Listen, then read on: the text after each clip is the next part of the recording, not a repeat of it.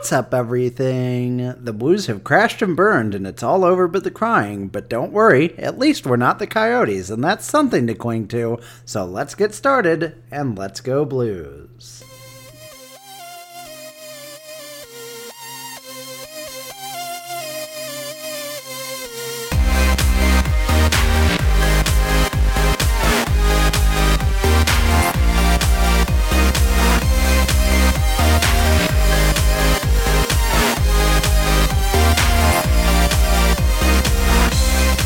Welcome back, everyone. Welcome to a sad and tragic uh, two guys, one cup episode. Not because the Blues are on a two game losing streak, of course, but because we are actually re- recording tonight from the cramped and embarrassing away locker room in the uh, Arizona Coyotes. What's it? Isn't it called Mullet Arena? that that it is. Um, A great name.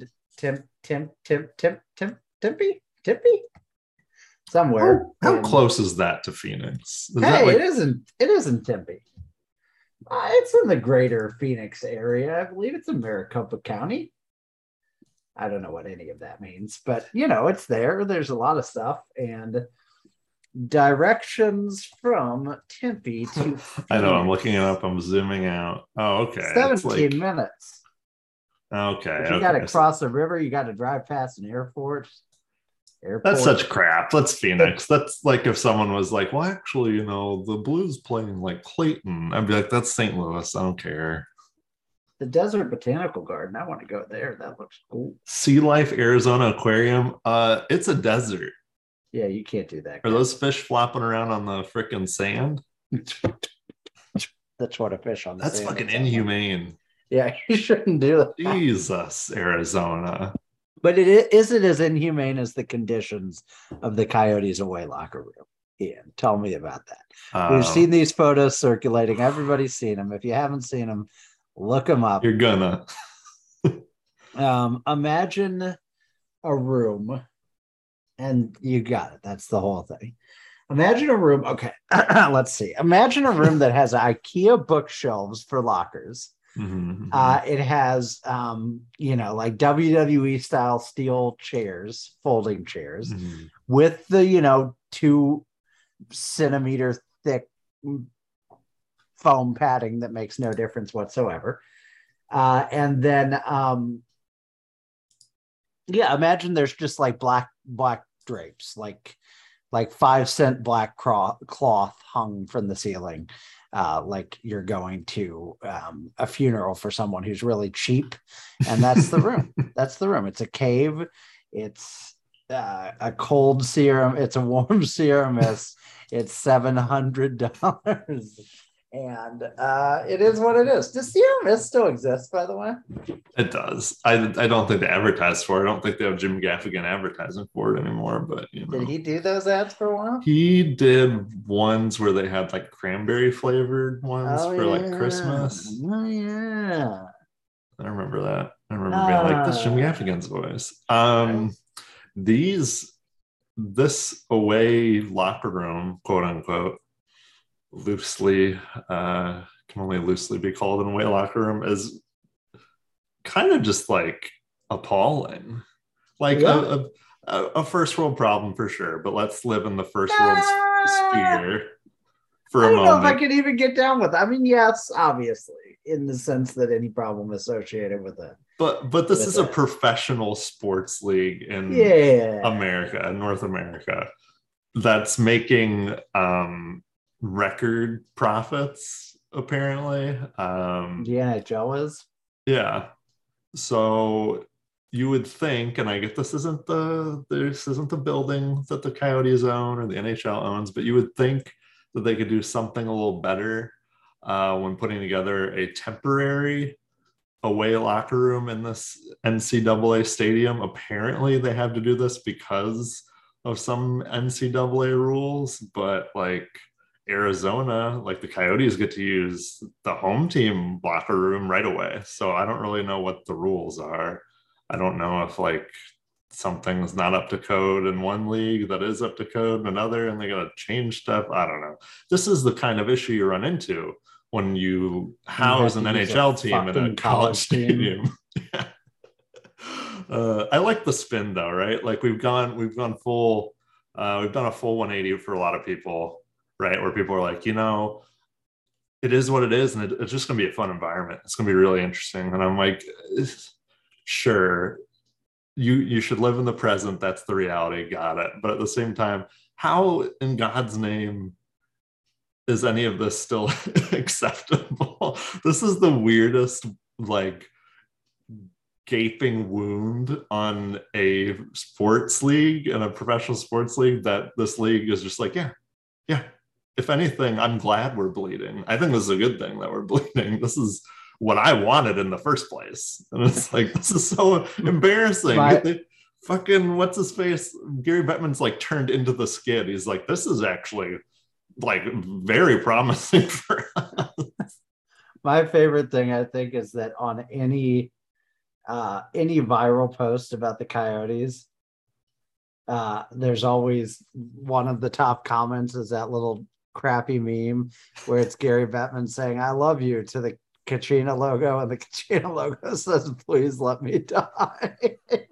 And it's so true because I just feel like I think the Coyote situation demonstrates how full and just unquestioned Gary Bettman's influence over this league is because there can't be you can't tell me Jeremy Jacobs is like, no, this is fine.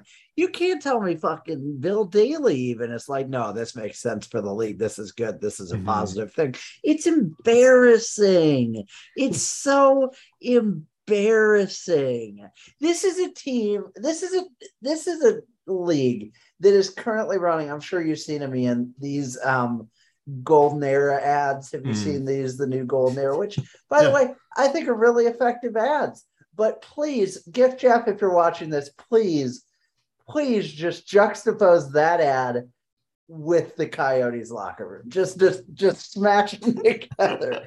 Like a, and if you can add some like uh somber campaign attack ad music to it, maybe, and just bam, just smush them together. Because that's what this league is. It's it, you've got Connor McDavid, you've got Auston Matthews, you've got Sidney Crosby. These are the greatest players to ever play this game. Among them, certainly. I won't. I'm not going to dovetail into an argument about Gretzky and Aaron and all that, but like among the greatest players to play this game, you've got exciting franchise, fired up fan bases. You've got teams on the rise. You've got the Kraken, the Golden Knights. You're expanding. You're coming out of the pandemic. You're about to have a cap explosion. You're really start, going to start seeing some money flowing around. And then it's just this thing, this little, this little pissant team in the desert that reminds you that no, it's still the NHL. They still can't do anything right, you know? And it's just, ugh, it's so embarrassing. There has to be something in this league that just is a complete blight that, that makes me feel guilty or just sad about being a hockey fan. And it, this is what it is right now. You know, it's just it's balanced to the force. I have to be embarrassed to cheer for the NHL. And, you know, MLS is going to pass this league Yeah. they're going to be the fifth league before long because they can't get their shit together and they allow their teams. And is there even a stadium solution in arizona? Is that even agreed to? Or are they still arguing about it? I don't think as far as i know there's they have not agreed to an arena.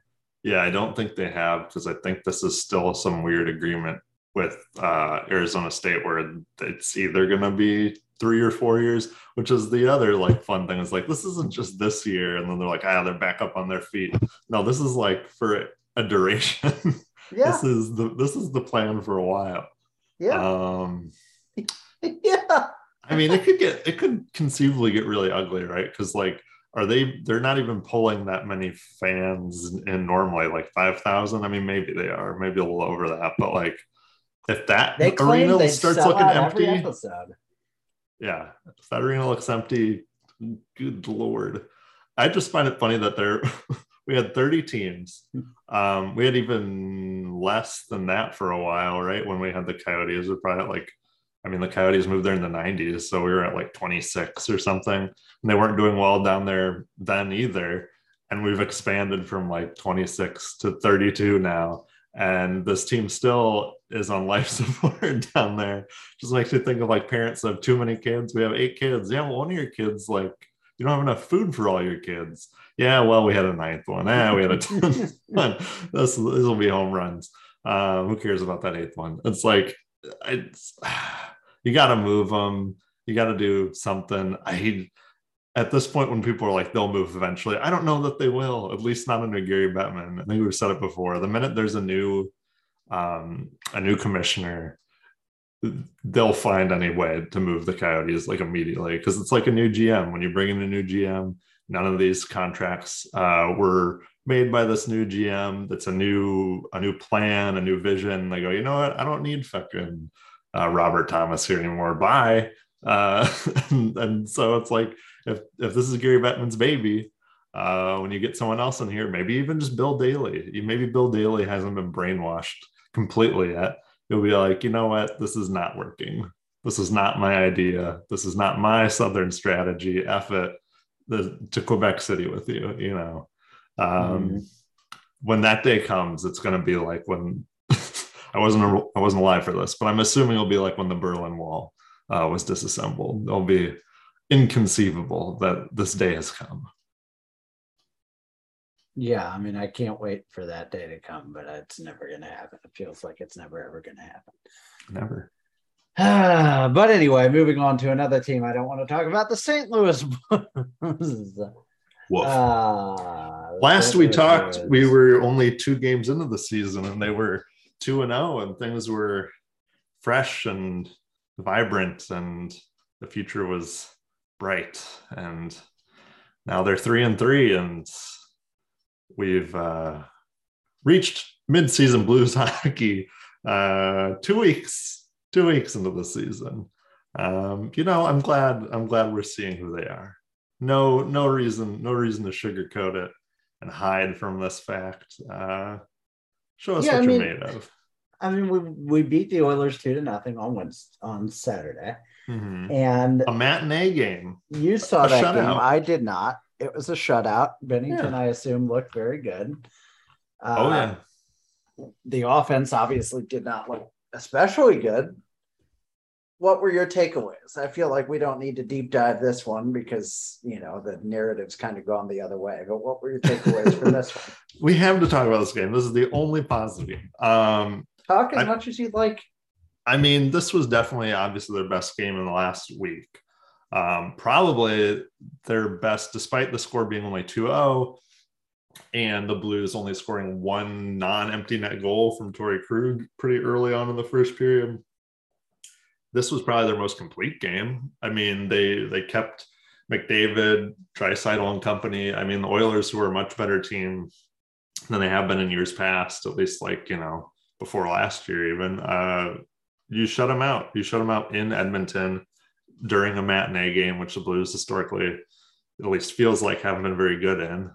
They they looked really good. They looked solid. Like obviously, not scoring more than one one goal uh, that's not an empty netter isn't ideal necessarily. Isn't something you can really live by for very long, as we'll find out soon enough. But they they looked really good. I thought they played a really good defensive game on the road. Um, I still think they had a decent amount of scoring chances. I mean, they had like 14 to the Oilers 28, so not necessarily they got doubled up on, but I still think they looked offensively threatening. Um, and Binnington, yeah, Binnington looked looked awesome. I'm trying to remember if we, they had Campbell in that. Campbell looked pretty good too.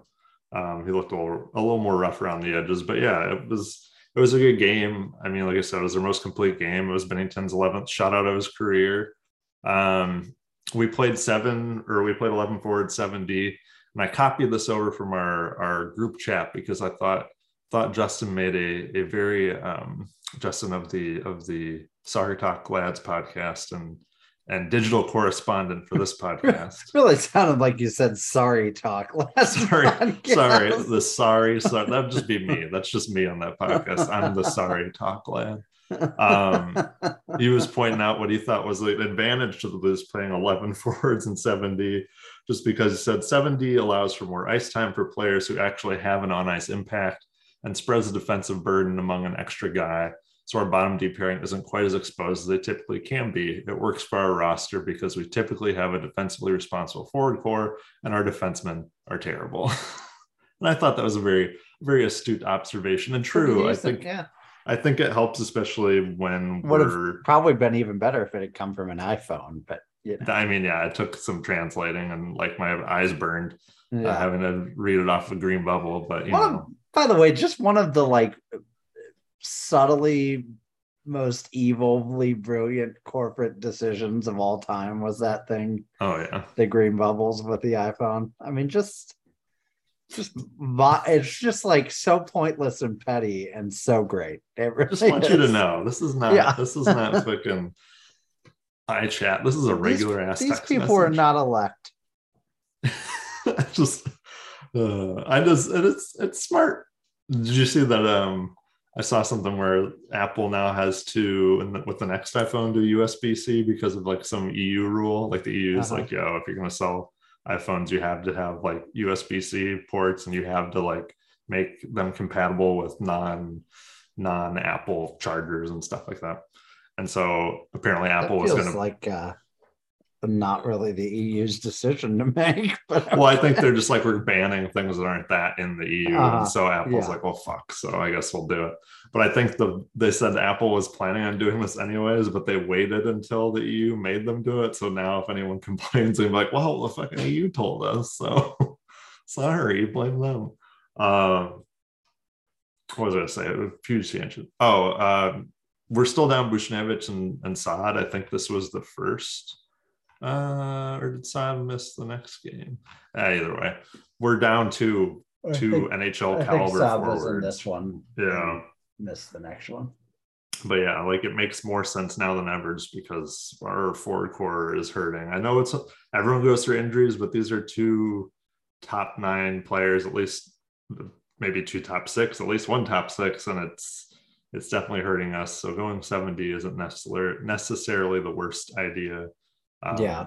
And it's also two forwards out when the team hadn't even gelled yet. Mm-hmm. You know, it's not like not like there's two lines that are humming and now they just have to replace these two guys. You know, it's true.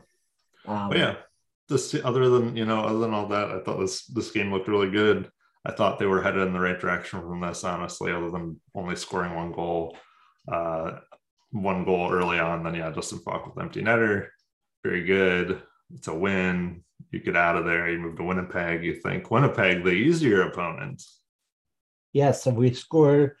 Excuse me, a shutout in Edmonton, but oh my, how the turntables because the Winnipeg Jets shut us out four to nothing in on Monday. Um, Saad Buchnevich, as you mentioned, were both out in this one. Logan Brown centered the third line in his first game of the season. And at some point in here, I guess maybe before uh, the second Edmonton game, we uh, added uh, Tyler Pitlick officially oh, yes, to the right. roster and signed him from his PTO.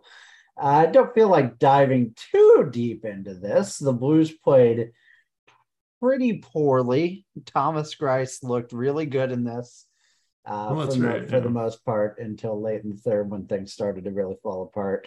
Uh, Mark Scheifele scored his uh, fourth goal of the season in the second period, halfway through. Um, that would end up being the game winner. Uh, Parayko and Leddy were both along the right boards, which left Scheifele wide open on this play. That's going to become a theme, I think, as we go through the night.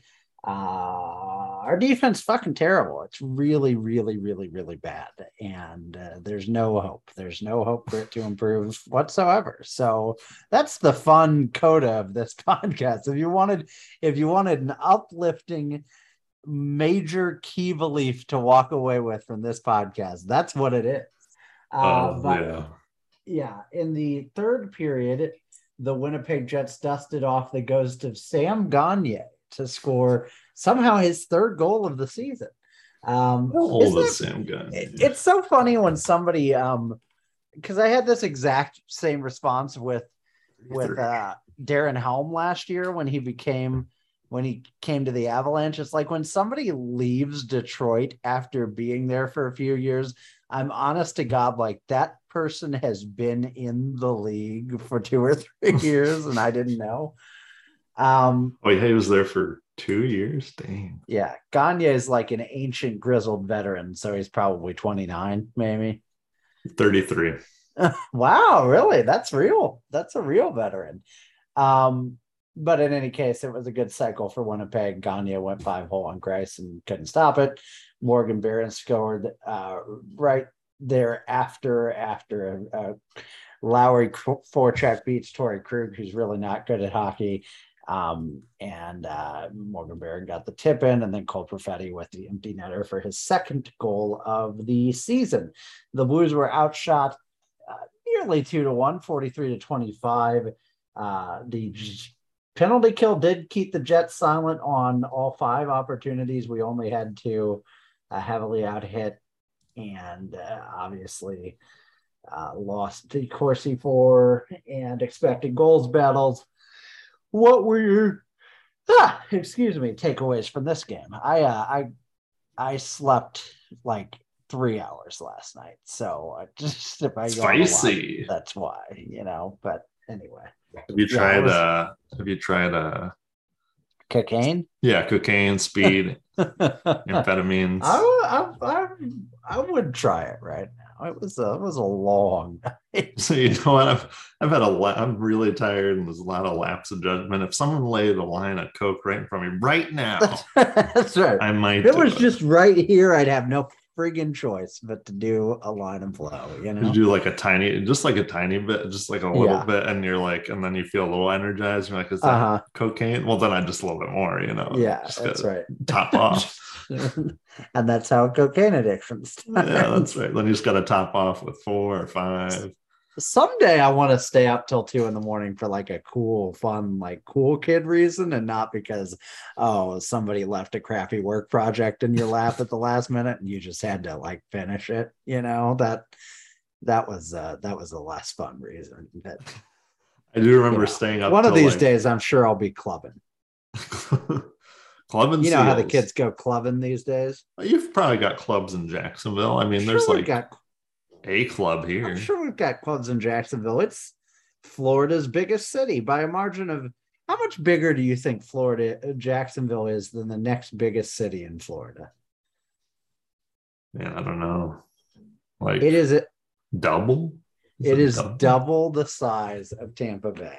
Now, of course, Miami Dade County, like the whole hmm. Miami area is like a gajillion size times the size of Jacksonville, but like the actual city to city, Jacksonville is like almost 900k because it involves Jacksonville is a huge land area city, hmm. um, the biggest in the country, I've been told, and uh, so it like encompasses you know all the people. Kind of like unlike St. Louis City, it's like right. the exact opposite of that and then uh, Miami is actually Miami's the city is actually pretty small relatively, um, but the whole Miami Dade County is ginormous. So there's your completely unasked for Florida geography lesson. All I know is uh, hurricanes and gators. That's right, and Ron DeSantis. Those, That's right. About Florida. That's what it says on the that's what it says on the flag. Ron DeSantis, who has been described as a hurricane gator, so you know, oh, it works out. That's right. But come on down next week, where he when he will still be governor. it's Florida. Uh, um, oh, that's but right. anyway, takeaways from the Jets game. Um, Ron DeSantis has never heard of the Winnipeg. I got a registered. I got a registered to vote around here. Is it too late? It's never too late. Um, you can walk it if you've moved. I mean, don't Bill don't listen to this because my brother used to work for the election board. But if you've moved, you can walk in and file a affidavit uh, same day if you're registered. I go, I gotta vote. Every vote it's gonna counts. Be, it's gonna be slightly right. more of a pain in the ass, but you can still do it. I wonder if I'll be doing it across the street.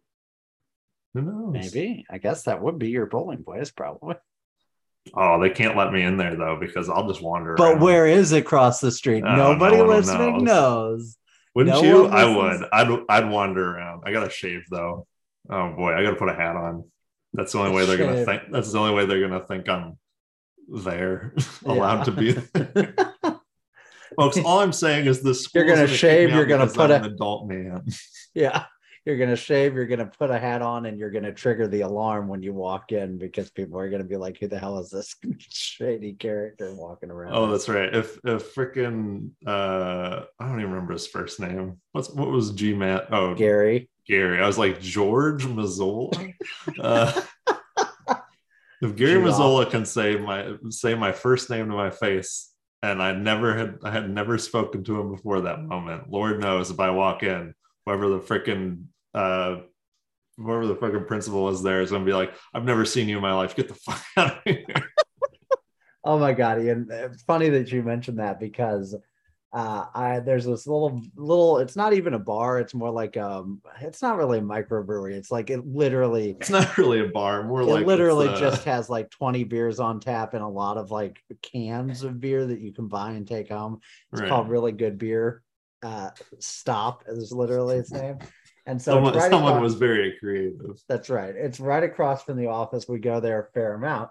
So I've got two stories to tell you about this place because we're in this deep. Why not? Yeah. First of all, first story is that the guy who I assume owns this place because he's always there when we go is like I don't know what Jocko Willink looks like, but I assume he looks like this guy. Like he's Who uh, is that? he's- Jocko Willink's like a Marines, like he's an author who's Oh, like a hardcore Marines dude. But he's like uh, he's got the no hair on the side, slicked back in the in the middle haircut, Right. and his arms are tatted up, and he's jacked as hell, and he's ex-military, and he's got a deep voice. You know, super friendly guy, but just like looks like the kind of guy that you would not cross under any circumstances, you know. So we've been in there a few times. We're familiar with this guy, and I'm thinking this dude rides a Harley, you know, or or is gonna hop into a Mustang or a Porsche when he drives away. This is the most Florida thing that's ever happened, and it was so depressing. I we were sitting outside. He got off his shift or whatever and was ready to go home. He walks out. He sits down in a golf cart and just drives it away. And I was just like, man, you you've ruined my life.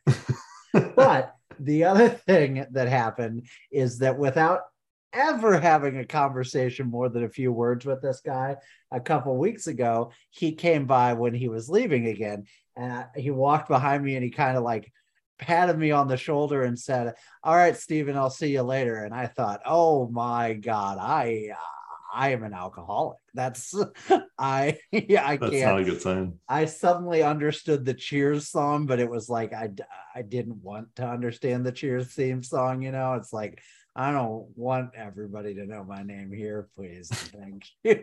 like uh, it was uh, it was disturbing, and it was so like he's so friendly. But, and obviously he's just gotten it off the cart or whatever, but like, don't mind the light behind me flickering. You know, this is our spectacular episode. Oh, that's right. It shouldn't it? Um, thank God the light reminded me. You got to get your thes- thesaurus out. um, yeah, yeah, yeah. maybe we'll do a makeup spectacular next week as well. But in any case, uh, yeah, he knew my name and I didn't like it. So Winnipeg Jets game.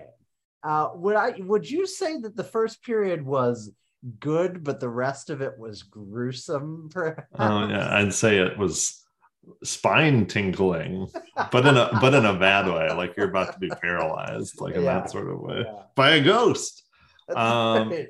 the ghost of Sam Gagner. That's right. Sam Gagner, uh, if you recall, in like 2012, he had a eight point game for the Oilers. That's He nuts. Um, I'll always remember that.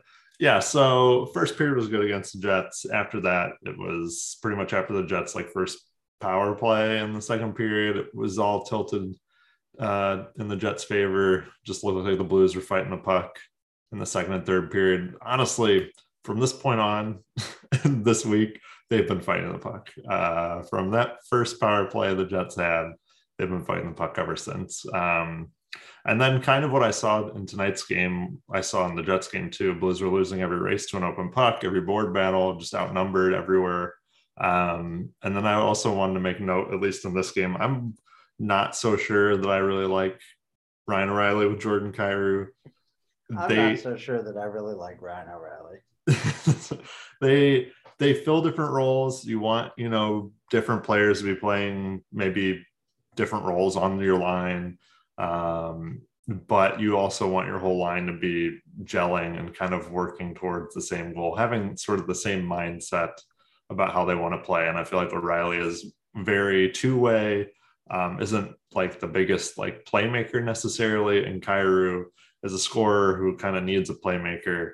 Um, and as offense, offense, offense, and it, they just have never looked good together this whole season. The, the you know four or five games up to that point, they've been together.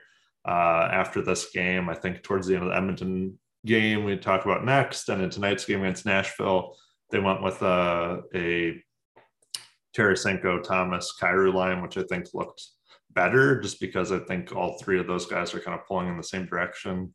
Um, so yeah, I'd like you said, we're down two forwards very early on in the season when you're really trying to get these lines to gel in the first place, and now we're kind of having to throw them into the the grinder and into the the blender a little bit pretty early on. But yeah, I would keep those two at least apart for now.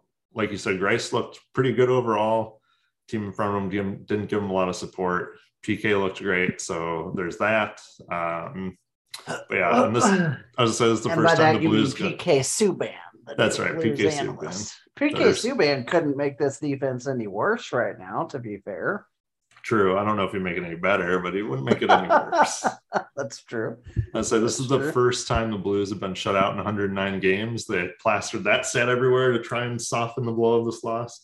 Um, that was that the makes third. it somehow worse. I know this is the third longest streak in franchise history, uh, and was the longest active streak. So it's over now. It's over now. and You're a clever swine, but they were the only ones who ever stood by you. Quote the Smiths. There you go. so, I don't know why I was Uh, say Oscar Wilde. well, they were big fans of his. So This yeah. generation's Oscar Wilde. That's right. Morrissey would probably. You probably couldn't pay Morrissey a higher compliment than calling him this generation's Oscar Wilde. Uh, do we have to talk about this Oilers game? This one was this one was not good. I, I feel like a lot of people said, "Oh, this is a really good game. The Blues really held their own in this," and I'm like, nah, I don't really think so. Like, It was like when ever- was this one? Yesterday. It was yesterday. yeah, yeah. Did we ever come close to beating this team? I don't believe so. I'll tell you this much. I was working, as we've already discussed, and I just left the room for the third period because I know where I knew where this was going. And I had a volume up so I could kind of hear it so that I knew when I heard like Nugent Hopkins scores, you know, like which I was expecting to hear anytime at any point, which I think was his. Did this say 200th career goal or 200th career? Couldn't be points, I guess. That's got to be goal, which still feels Um, like a lot for him. yeah that's what i was i was pretty impressed i mean i sometimes forget that he's a former first overall pick Oh yeah, all the time. um i also like that he has just stayed with the oilers the whole time you know? Yeah, like good for him. He's probably he could have a thousand points in his career maybe. I, he's got- you- how many he got, got- now? 536 and he's 29 Yeah, yeah. you know? He hasn't had a lot of 82 game seasons on his career he ain't living in southeast asia. Anyway ryan nugent hopkins shout out. Way to go buddy. Way to be just just just slightly above passable. You're Way to not a- be Neil Yakupov. yeah that's right. He did that's it. right. You Uh, you know survived the calling. would you rather have ryan nugent hopkins career or taylor hall's? I guess taylor hall's but it's closer than i think you know? That's so that's so weird that they. I mean, I get there. One's a winger, one's center, but it's like it's so weird that Taylor Hall isn't on this team and Ryan Nugent Hopkins is. uh-huh Just feels odd. It is very strange. But in any case, The wrong boy died. Oh, yeah, right. Pool pool party scored in the first period, uh, six minutes in. Ryan O'Reilly got his first goal of the season. Very nice goal, very hand-eye coordinating. Very Ryan O'Reilly, Ryan yeah. O'Reilly sort of way, uh, batting a puck out of midair. Uh, for his first goal of the season, breaking, getting the monkey off his back on the power play with five seconds left in the second. Uh, but I never had any hope, and I was right to not have any hope because the aforementioned RNH scored um, 1244 into the third, assisted by um, Mick David. Uh, I don't know who that guy is. He has six assists, and Zach Hyman. Uh, Zach Hyman scored his third goal uh, and was assisted by Draisaitl and Kane on an empty netter. And the Blues lost three to one. They lost the Corsi for battle.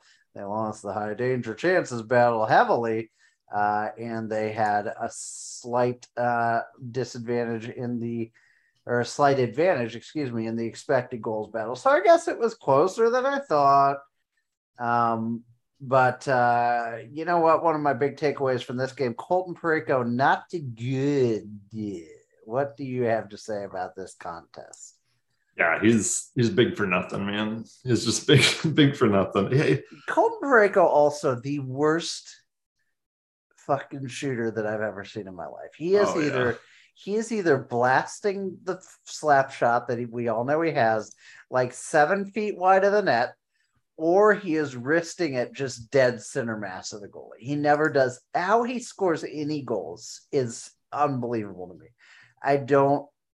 I don't understand it. He's not uh, good at hockey. He's not good at hockey. Um, he's just Sorry. very he's I don't know, man. I get people say he is a whipping boy, but I think he is for like a good reason because he's just not he's not a he's been- first pairing Yeah. defenseman. There's he has Yeah. no first pairing defenseman qualities other than being there. He's playing the time of first pairing defenseman. He is not a hmm. first pairing defenseman. Like I just don't he's not going to be that. This is what he I think we can definitively say it. We could have said it like three years ago, but whatever. I think we can all pull our heads out of our asses and say, you know what? This is who he is. This is it. Uh-huh. Anyone that's like, I think he's going to really kick it off next season. No, bro, he's like 30. Like this is this is it. If anything, this is as good as it's going to be. Um, and we're paying, and he's here for how much longer? worse.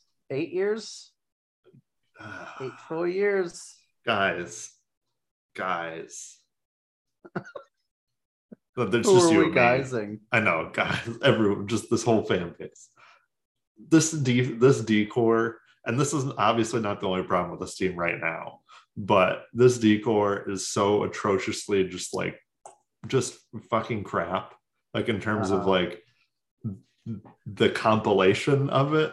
Like Torey Krug, fine, fine. Justin Faulk, fine, probably better than fine, pretty good for what he is. Yeah, Colton Parayko, not like a second pairing guy at best, and he, that's whatever, fine, I guess at, at best, fine. And then you got like whatever, you got Mikkola, and he's there, Bortuzzo's there, Calle Rosen's slotting in, big fucking whoop. Nick Leddy exists. He's he's he makes some good defensive plays, he makes some shit ones, fine. Each one of those people, okay, they're not sinking your team. When that's your whole D corps, that's bad. That's Yeah. bad. None of those guys are like, and it, it speaks to like the whole team's problem right now, anyways. But like, none of those guys are making like an impact. Mhm. Justin Faulk is a little bit, but like, I don't see any of these guys. Minus even three today, though. that's right. Like even yeah, even like I'm not even talking about just scoring, but just like defensively, these guys are not making an impact. Oh, I think they're making an impact for the other team and some cases. it's just the worst part is like there's no and I had I've we need like a meme of us just beating a dead horse with this, but like the problem is they're all locked up. They're locked up on Mhm. like pretty significant deals that you're not just gonna like trade away and someone's like, oh yeah, I'd love fucking six years of Torey Krug. Sign me up. Like you're trading them away Yeah. and then giving more. He, I hope to God, only has five left, right? I think it's yeah, I think he's already been here two years. Uh it's it's rough, man. This feels very um not to get too dark, but it feels very San Jose-esque, right? We've got some defensemen that aren't very good, locked up for a lot of money for a long time. No one's taken them. So here they are. this is Mhm. this is it um yeah it's it's not great man it's not great i was going to say the they need to stick to when it comes to the forwards like schenn o'reilly barbashev Kyrou thomas Tarasenko, like they started to do late in uh, this game against Edmonton. This team's missing two top nine forwards, and it shows like we have depth at forward in the sense that we can call up forwards with people's names you recognize. That isn't good depth, though. I think it's funny when like Josh Leivo played NHL games. Tyler Pitlick has played NHL games. Like, okay, great. That's very, you know, that's better than just some AHLer, I guess.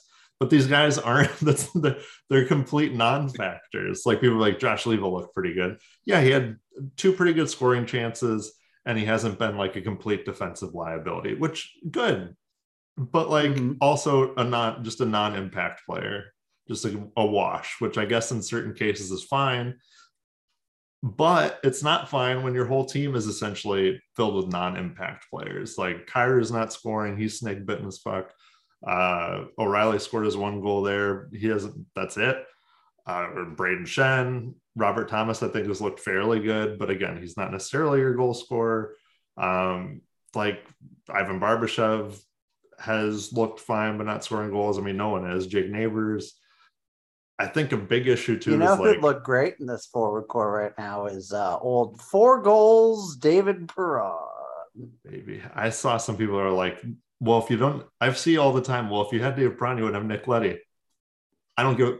Okay, Good. what do you say? Like you're like you're you're not telling me a bad thing. I'm fine with that. I'm okay with that. I don't care. Cool. Yeah. Just Let's go all real- in. If the, if we're gonna suck ass on defense, just fucking go all in. Let's go seven six every game. Well, Seven let's goals. Real, let's real quick finish the last game and then dive de- into okay. this deeper because I think it dovetails with that same uh, concept you're about to get into. Real quick though, I have to I have to take this dig. Uh, the I don't know if you've seen it yet, but the Canucks made a shuffling deck chairs on the Titanic trade this evening, mm. uh, hmm. trading. wow, your eyes are really excited. It's not that exciting. Mm-hmm. They traded Michael DiPietro and some guy I've never heard of called Jonathan Myrenberg to uh, the Boston Bruins for Jack Studnicka, who is a player that people have heard of.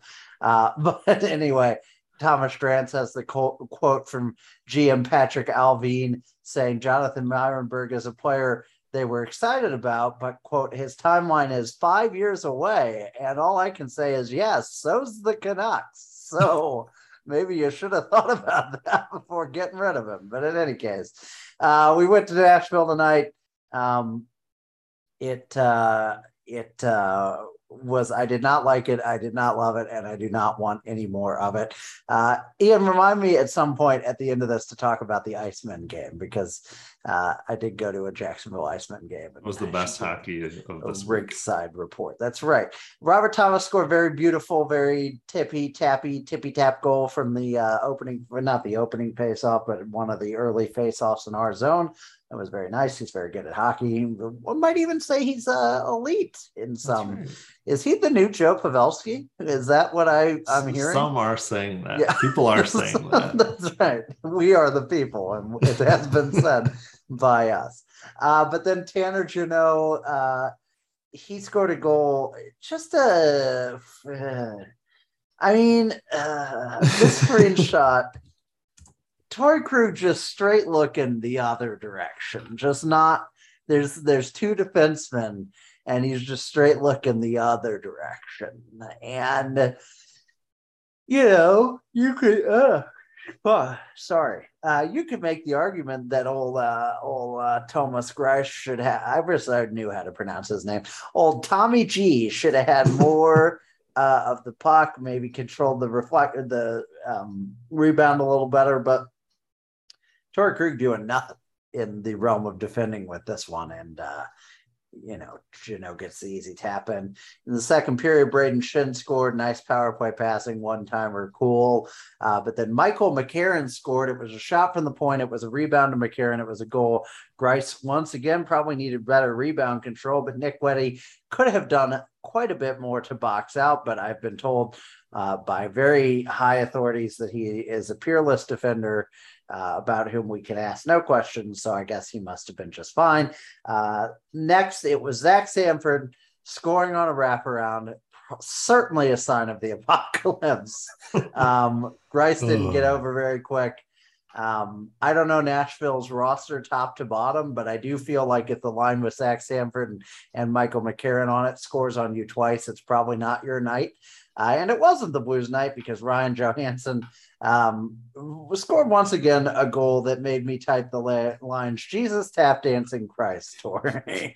I want to start calling him Torrance um, I assume that that's not his name. I assume Torey's just his name, but like Torrance just sounds like how you say his name. Mm-hmm. Like if you were angry at him, you know, Torrance, you know, that sort of a thing.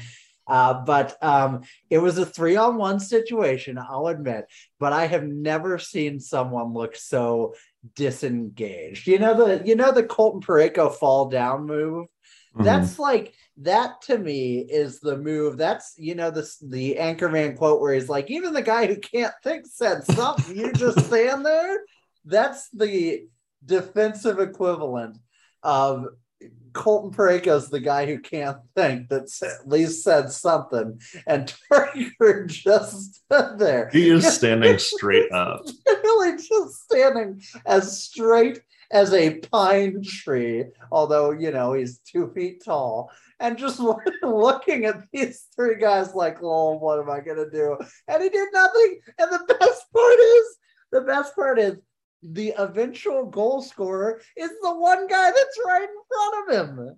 He could have done anything to box out or get the deflection or stop the rebound or literally anything. And he did nothing. He did absolutely nothing. So, uh, not Torrance's night, I would say. Roman Josi scored a goal. Um, another situation with guys right in front jamming the puck in. Apparently, unless they change this, it actually went off the inboards and off and in without anyone else touching it because he was not the guy right in front of the net. But uh, it was a, a, six six to two win on the Mikael Granlund uh, empty netter. And once again, Torey Krug literally just falling ass over tea kettle at our blue line to let them go the other way and score unopposed on the empty net. Very brutal night for Torey Krug. I believe Justin Faulk was also a minus three. Um, just not good. Not good. And um, you know, Thomas Greiss, I, have seen some mixed opinions. There's some very there's at least one voice out there very loudly saying Greiss is completely blameless. I'm not sure I'm quite there. Um, but I will tell you this all five of their non empty net goals were scored by someone, or at least with someone within like three feet of the net. Um, and it, that can't be, no goaltender can compete with that. You know, if you can't keep people away from the crease, if you can't consistently box out and eliminate the uh, high danger chances, then you're not going to win a lot of hockey games, whether Thomas Greiss is your goalie or Dominik Hasek is your goalie. And uh, I think we saw that in pretty clear relief tonight. Any thoughts from this game? I know neither of us saw this whole thing, um, but just judging from Twitter and and uh, everything else I'm reading certainly doesn't seem like anything from the parts I saw disagreed too strongly with uh, anything from the other parts uh, that I missed. And also, Elon Musk tweeted six minutes ago the bird is freed. So I suppose we now have a new Twitter overlord officially in Elon Musk. So what a night, what a day, what a week. the world is changing. The world has times. turned and left me here just where I was before you appeared. And in your place in empty space, something, something, something, something, Weezer. So, so is that uh, is that Oscar Wilde? Yeah, that is Oscar Wilde. Um, Pork and beans, uh, Oscar Wilde, so smart. Um, yeah. yeah, catching the last period of this game. I listened to like the second period on the radio, but like I I heard like at least three or four different times that they had like two on ones, three on ones, just breaks the other way. Some real ill-advised pitching pinching from the D in this game for mm-hmm. sure. Um, just I don't know, man. This just nothing's clicking. I think the one takeaway, I guess sometimes the best thing when you're losing is when everything's not working, because at least you can be like, well, the whole team's fucked. Like, what are we supposed to do? I mean, because they sort of are. D hasn't been great. forwards playing def- defense hasn't been great. Scoring non-existent. Uh, five goals in four games, not great. Um, goaltending, I think Binnington's looked pretty good. This, you know, Greiss tonight wasn't necessarily the greatest, but like, I don't think of all things, honestly, I thought goaltending would be a big issue for us, or at least with Greiss as the backup. I think at least for right now, goaltending seems fine. Um, it's everything else mm-hmm. that's not freaking clicking. Like, what was I looking at? Uh, where is he? Let me look at Rutherford. He had like their lines listed tonight. So they had Schenn O'Reilly, Neighbours, which I heard looked all right. I think that's a decent sounding line. Uh, like Neighbours with like two vets or whatever. Kyrou Thomas, Tarasenko. You hope that gels and clicks. I'd give that some more time. Um, both those lines have a score for sure. That's there. That's a problem. What I don't necessarily like is like we also have like Toropchenko, Barbashev, Leivo as a third line. That's not a that's like that's garbage. That's a garbage line. Like I get Toropchenko fine, Barbashev fine, Leivo, plug him, but like that's not a line that's doing. You could anything. have thrown you could have thrown all of the names in the National Hockey League into a blender and come out with three names that couldn't have been more random than those three. Yeah, like Walker and Acciari and Pitlick as a fourth line. Again, not as they're not getting a lot of minutes. I actually thought Walker and Acciari have looked halfway decent this year, but again, it's fourth line, not getting a lot. Pitlick hasn't shown me much yesterday. I don't know how I look today, but like it just feels like we're I essentially. Knew, I always knew Rem was the better Pitlick brother. That's right. Ty, we needed another Tyler though. We Tyler Bozak. Tyler. Bozak not signed on any team. That dude's just out there. We should have signed him. We need back. him. We might. I don't know what our contract situation is, but anyways, it's we basically have two lines, right? We have like two uh, lines, and neither of them can score right now. Um, you really do like Saad's not like this huge two-way dude, but he's a scoring threat. Buchnevich definitely is. Like missing those two guys um, is a like is a huge problem when no one else in your team is scoring. Like it's just mm-hmm. everything. Everything is is going against the Blues right now. I think a big issue for me too is like their their goals for. I mean, we've only played six games. We played pretty few compared to a lot of other teams, but our goals for is pretty low. I think we're like 29th or 28th or something in the league. Our expected goals for is like 25th. So like it's not like we're unlucky. It's not like we're just missing these chances. You know, boy, we're mm-hmm. we're generating so much, we're just not scoring. It's like we're not generating anything either. Um, so like this, bad. this is what it is. I think one thing I would say is I I agree with people. Kyrou Kyrou's got to play better. He's kind of the whipping boy at this point right now because yes, he's turned over the puck. Yes, he's the he's fighting the puck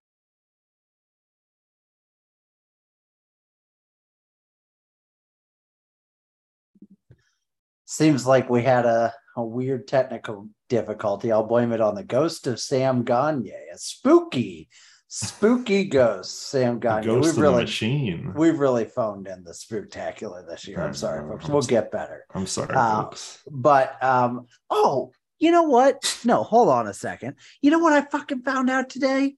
Oh no. It, it makes me angry. Oh no. It makes me angry in my soul, Ian. I found out that in the South, the cities and states around here, they'll just like tell people when they go trick or treating. And it's not the night of Halloween. They'll just be like, oh, it's Saturday the 29th this year. That's trick or treating night. What? And people down here are just fucking fine with it, Ian. They're having their fundamental liberties stripped from them and they're okay with it. They're walking like sheeple to the slaughter because they're not celebrating Halloween on Halloween night. One of the core tenets of Halloween is that whether it's a Monday, a Thursday, a Saturday, a Sunday, whether it's raining, whether it's pouring, if the old man is snoring, it doesn't matter. You're going out on October 31st at six o'clock and you're staying out as late as you can get away with. And if you're the last person to go to a house, you get all the candy and you win. You won Halloween. That's how it's supposed to work. You can't just make it the 27th because kids need sleep or parents need beer or whatever the hell. It is nonsensical and it it caused me rage ian it caused weird. me anger and rage and there you go now i just had to get that off my chest i believe you were saying something about jordan Kyrou before we were so rudely interrupted by sam Gagner. that's right son of a bitch no i was just say like people that want to bench Kyrou and things like that fans that is um we're not scoring, and he is one of your potential goal scorers, uh, top two, probably between him and Tarasenko. So you're probably not going to win a game where you bench him. So congratulations on your moral victory. You've lost the game. Um, secondly, of all the lines that have skated together this year, according to uh, Natural Stat Trick, the top two lines with the highest like amount of scoring chances for are lines with Jordan Kyrou on them. Brandon Saad, Ryan O'Reilly, Jordan Kyrou with 21 scoring chances for Jordan Kyrou, Robert Thomas, Vladimir Tarasenko with 14. Granted, that doesn't necessarily mean all of those were from Jordan Kyrou, but he's on those lines. Those lines are mm-hmm. generating something. Um, and for for the life of me, that's the thing. It's like I get people see that he's having a hard time and he's he's not back checking and this, that, and the other for sure. I'm with you there but at the same time like he's he's had some really good opportunities and they just haven't gone in like so if he scores like two three of those i don't think this is a conversation like i just don't yeah. and again i don't think he's i don't think he's not trying i don't think he's not scoring these are all things that and i've said this before that like people uh, leveled at Tarasenko all the time. They've gone quiet on that because he's kind of become a better all around player and he's mm-hmm. been here longer. But like it's the same exact thing. And it's the same exact people. And it's just like, I don't see them ever benching him, at least not now. And I think you can see that too because of uh, Craig Berube's comments on the whole thing, where he's basically just saying, yeah, it's not going in for him. And, you know, he, but he's had some great A opportunities. He literally had a quote like that from yesterday's game. So, whatever you're just, seeing, folks, it's not, it's not it's not bad enough that you're like gonna put him on the bench for some reason. I don't know. So, i just don't. I'm sorry. Part. By the time uh, by the time you've signed the eight million dollar eight year contract, you're not a kid anymore. I don't care how young you are. I don't care how relatively inexperienced you are. You're past that point. You're now a veteran in the NHL because you're getting paid more than anyone else on this team. And I know that's not technically true this year, but like you can't I, I don't know. I always I think the benching thing's overrated. Like he knows he's not playing his best hockey. What's he need to talking to? You know, like what's right. He's a he's a professional. He's done this all his life. He probably sees it and feels it more than we do. But like, yeah, if if if Jordan Kyrou was out there looking abysmal and the rest of the team was clicking and gelling, that's one conversation to have. But like with the whole team just looking awful and and him just being a part of that. I don't know. It just doesn't make a lot of sense to me to kind of scapegoat him and and focus on you know that one squeaky wheel when the whole the whole the whole bicycle's falling apart. right, know? right. So, I get yeah, like I said, I get what people are saying. I'm I'm not trying to necessarily defend him in that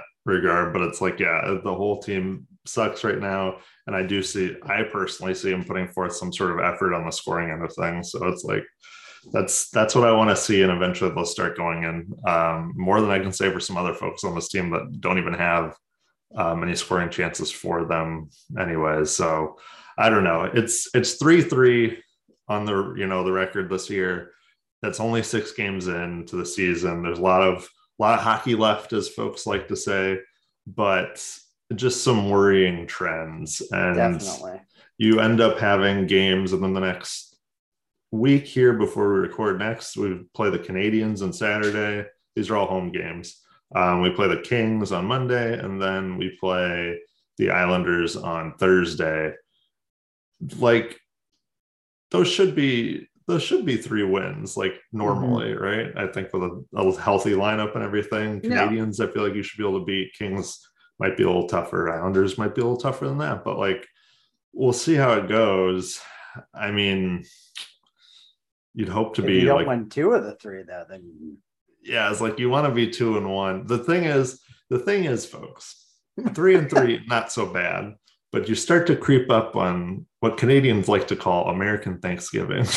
That's right. And Which I guess would be put delayed a little this season because the start of the season. Oh, that's right. delayed, so we'll just say American American Saint Nicholas. that's right. Uh, the, if you're not in the playoff spot by then, chance, you know, whatever, 25% chance you're going to make the playoffs at that point. And, you know, those are all past stats and blah, blah, blah, but it makes a difference.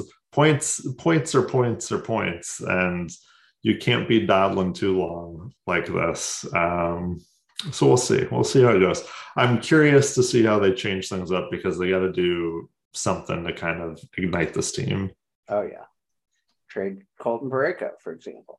Yeah. Okay. I think we've beaten the dead horse a little up funny this go around. We'll have to get more games and get more data and see how we feel. First of all, a few things as we wrap up though.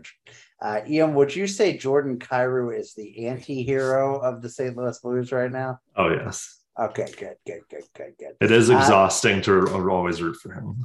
That's true. That's right. Uh, the Blues are saying it's us. Hi, we're the problem. It's us right now. That's what they're saying.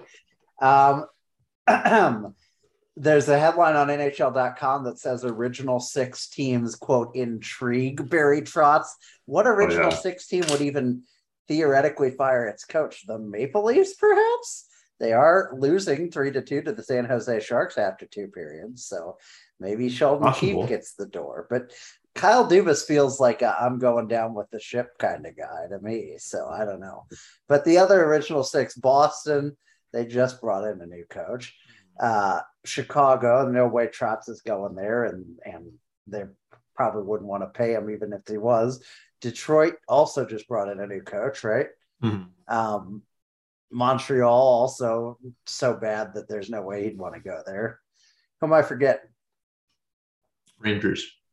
Rangers. Oh, but they also brought in a new Yeah. didn't they? So yeah, I guess that's a that's a quiet message to the Maple Leafs to get their shit together and fire Sheldon Keefe. Uh, I love the new Taylor Swift album. I just need that to be said for the record. And then also was going to say I went to a uh, Jacksonville Icemen game, actually the season opener, the home opener against uh, our previous favorite ECHL team, probably and still favorite, the uh, Orlando Solar Bears. Um, That's right. One of the best name in the ECHL, other than maybe the good. like Swamp. Rabbits. Yeah, yeah. I mean, that's a good name. There's no question. Uh, I really enjoyed myself. It was sold out home opener, by which it, they mean it was about 80% full. Um, and uh, just a lot of fun. I mean, hockey's a great atmosphere regardless. Fans were really into it. I mean, it was, it's a smaller arena. So, you know, the smaller percentage of fans that are super duper into it make a bigger difference. Right. Uh, I do really want to know though how you become the guy who like um where's there was a guy who had like light up buzzers on his shirt and like there were guys who went over and like smashed on the penalty box and talked shit to ECHL players one of whom was Ben Harper's somehow less talented brother I do like yelling at. ECHL players though. I'm like, like how that. do you get to how does that become your lot in life? Um, but it was a lot of fun. Anybody, if you want to come down to Jacksonville, I'll, I'll take you to an Icemen game. Anybody, anytime, anytime. Um, it'll be a lot of fun. Uh, I felt like I have one more thing to cover. There's so many games I want right now, Ian. It's a real problem. Um, anything else that you can think of to discuss before we hop off of here? I feel like there's something I'm forgetting, but I can't think of. Did what. you forget? Did you forget about the Carly Rae Jepsen album that came out the same day as Taylor Swift Oh, album? dude, one of the songs on there that I heard bopped like crazy. I forget what it's called, but it bopped. I sent it to you, I think. I'll have to uh, go back. I'll have to check. I have I know there are those who are like Carly Rae Jepsen's the real genius. Um I I can't I can't portray Taylor. I don't I have very strong opinions on Taylor Swift being phenomenally talented. And I know I know they're some all people, positive. I know some people will hate that and that's fine, but like I I have my beliefs and I'm sticking to them. I mean, she's a very good songwriter. That's right. Ian hates her. He's already texted. No, no, no, no. I was listen, I will underwhelmed admit by I will this admit, album. I was underwhelmed at first, but that was But after had one lesson. It had to grow on. That's right. I don't know why I said that to you right away because I even know that for a fact that it takes some time. Uh. sometimes, sometimes albums are like click right away, and sometimes like I don't really like this. And then the more I listen, I'm like, okay, this is good. This is great. I do think there are a few that really stand out as like I really like these, and then most of the rest are like fine, but don't do like a ton for me. But you know, the woman wrote all too well, so she can just take a pass on songwriting for the rest of her life if she wants to. You know, so Let's see. Uh, Toronto is losing three to two at the end of the second period of the Sharks. Sorry, I saw that because Mikey Stevens uh, tweeted, "At least this game will probably get Babcock fired." and I enjoyed that. That's a good one. Took me a minute. I was like, huh? Um, there's some quotes coming out about this game, but they all seem pretty lame. Um, Krug says, I think we're just trying to make something out of nothing rather than sticking with a game plan and letting our process dictate the game. So we have a lot of work to do. I always love that. I always love the old stick with the process. To believe in the process. It's all about the process. Would that process perhaps be um, not sucking? He says, "Yeah, we're forcing it, and I think whether it's early in season or not, I think we feel the pressure to score goals five on five. Yeah, you should because you can't do it right now because you're no good. You're no good at that. You're no good. You're the problem. It's you. That's all I got to That's say. right. I think that's all we need to say tonight. Uh, the World Series starts tomorrow. Yeah, how do you feel about that? How do you feel like because we lost the Cardinals lost the Phillies, but the Phillies in the World Series, so it's like ah, I guess you know meant to be. Do you, do you one of those people that feels like that, or do you want the Astros to beat the Phillies? What uh, what's meant to be? Oh, the Phillies going on. Yeah, like if they make it this far, does it make you feel better about the Cardinals losing to them, or I does it make you feel worse? uh, It's one of those things where, like, uh, you know, everybody says momentum and clutch and all that stuff isn't really a thing, and I'm like Right. the literal opposite. Like, I 100% believe that if Ryan Helsley had just closed that game, we would have advanced. I don't think we would have advanced all the way to the World Series necessarily, and I also 100% believe that if the uh, Phillies had just won in some less dramatic way, then we they wouldn't have advanced all the way to the World Series. But it is what it is. Uh, I tend to think that the Astros will curb stomp them into oblivion. I like the Oh. Phillies. I actually kind of have a soft spot. Uh, I really like, and I know people will hate this, but I really like Bryce Harper. I've kind of gone all the way the other direction where it's like he's so hated and and people call him overrated all the time that I'm like a staunch defender of like this dude's like a superstar and you need to shut the hell up. Yeah. Um, but uh, so I love I love him. Uh, Kyle Schwarber's a lot of fun, but uh, I called the Astros from the beginning. I said Astros Dodgers, and the Astros would get their vengeance for um, cheating. You know, to win a World Series, they just win this one the normal way against the Dodgers. But yeah, I mean, I think the Astros are the best team in baseball, arguably. So we'll see. I mean, Phillies could do it, but I don't think this long way off helps. I think, I think for them stacking up games was real key to staying hot and staying motivated. Yeah. I definitely think, I definitely think it's the Astros series to lose, but they could lose it. I would, I would probably slightly prefer the Phillies to win, but I don't, I don't hate the Astros now as much as I thought I would once now that Correa is gone and some of those other guys. But in any case, that's how I feel. You probably didn't want that much detail, but now you have it. I did. You know, I didn't want to know that because I'm rooting for the Phillies. I don't want the Astros to win, but I guess they're too. good. I mean, no, I, I want the Phillies to win 100%, but I just don't necessarily expect it. And I'm not like invested enough that I'm like, oh, you know, like if it was Phillies Yankees, I would be like all in on the Phillies, but Phillies Astros, I'm a little more agnostic about, I guess. Um, all right, I guess that's it. I, I can't think of anything else, so we'll call it there. Uh, and folks, thank you for listening. Have a spooky, spooky skeletons kind of a Halloween. Um, whether you're a villain, a hero, or an anti-hero, uh, you're the problem. It's you. Good night, everybody. See you. It's me. Hi. I'm the problem. It's me. I'm the problem. It's you.